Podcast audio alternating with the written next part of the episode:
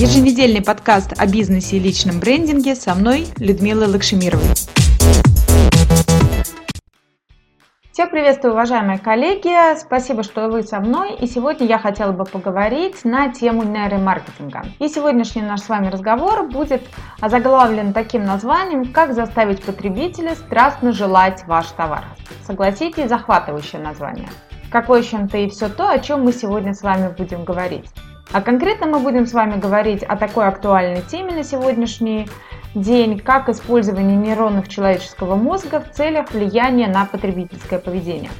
Да, звучит ужасно, и даже при малейшем осознании этого становится как-то не по себе. Но как бы мы к этому ни относились, это есть и используется для управления нами, потребителями, нами же маркетологами и нами же бизнесменами. Так о чем конкретно сегодня пойдет речь? Я хочу поговорить о зеркальных нейронах. Что такое зеркальные нейроны? Если заглянуть в великую Википедию, то мы увидим следующее, что зеркальные нейроны – это нейроны головного мозга, которые возбуждаются как при выполнении определенного действия, так и при наблюдении за выполнением этого действия другим существом. Работают они следующим образом. Видя действия другого человека, которое приводит к желаемой для наблюдателя цели, наблюдатель повторяет это действие или бессознательно его копирует. Такие нейроны были достоверно обнаружены у приматов, и пока утверждается их наличие у людей и некоторых птиц. Но если учеными данный факт только утверждается, то на практике, тем более в маркетинге, это давно применяется. Предлагаю рассмотреть, как это происходит и как это можно применять в разрезе личного брендинга и бизнеса. Итак, Согласно теории частично доказанной практики, зеркальные нейроны активируются в трех вариантах. Автоматически, в индивидуальном порядке и под воздействием стадного чувства. Давайте разбираться в каждом из них подробно. Первое. Автоматическое срабатывание зеркальных нейронов. Приведу пример автоматического срабатывания зеркальных нейронов. Предположим, вы зеваете, и все вокруг начинают зевать. Или вдруг, если я ни с того ни с сего в толпе людей начну разговор громко о такой неприятной вещи, например, как вши, то 90% всех, кто меня будет слушать, начнут чесаться. Причем это проверенный факт, и мы это проверяли неоднократно с моими студентами.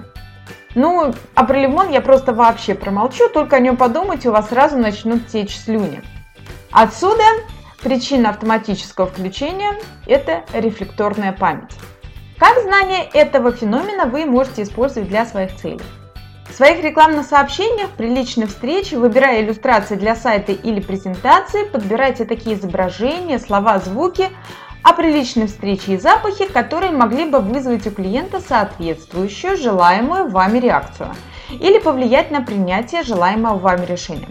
Например, запах молочного шоколада у поколений X вызывает ощущение комфорта, под влиянием которого он склонен делать покупки. Или, например, звуки классической музыки вызывают умиротворение и усыпляют внимание, а гонка рок возбуждает и заставляет моментально принимать решения.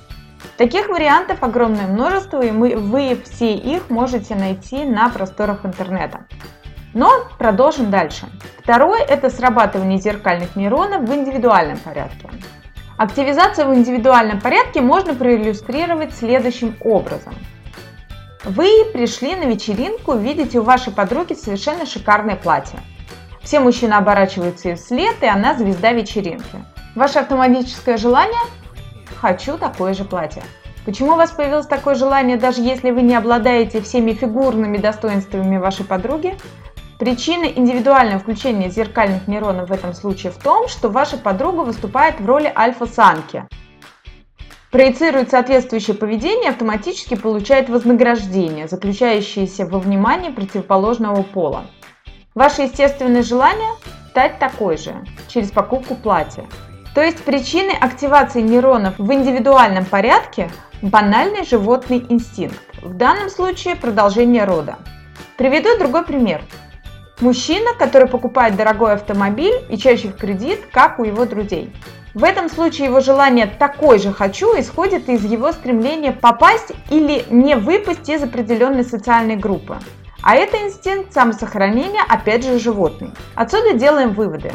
Причиной индивидуальной активации зеркальных нейронов являются животные, а по-другому первичные инстинкты. Первичные инстинкты – самые сильные инстинкты, которые управляют человеком. И знание этого повсеместно используется в рекламе, в маркетинге, в продажах, в быту, сознательно или бессознательно. Основной механизм воздействия, который вы можете использовать, исходя из индивидуальной активации нейронов, следующий.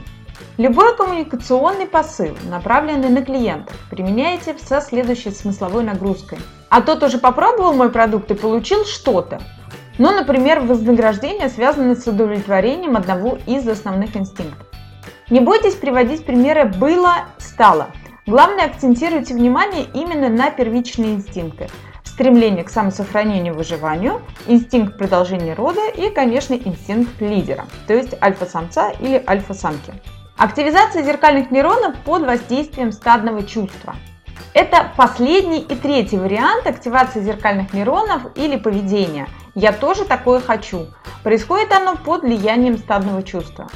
Сначала напомню, что такое стадное чувство. Его суть такова, что если в какой-то общности 5% совершает одновременно определенное действие, остальное большинство начинает это действие повторять. Приведу в пример эксперимент, который вы можете повторить совершенно самостоятельно.